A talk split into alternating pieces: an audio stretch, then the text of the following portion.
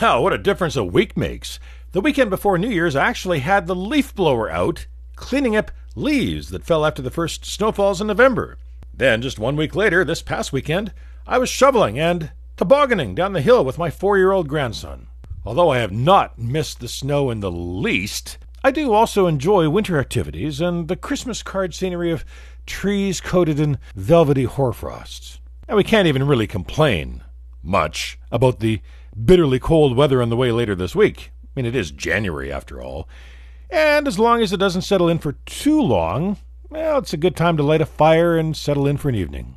This is already one of the best winters in memory, and we can only hope, with the ever present sense of foreboding we have about the weather, that we don't pay for it for the rest of the winter.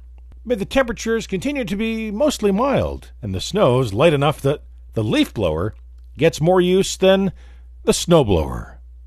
I'm Murray Wood.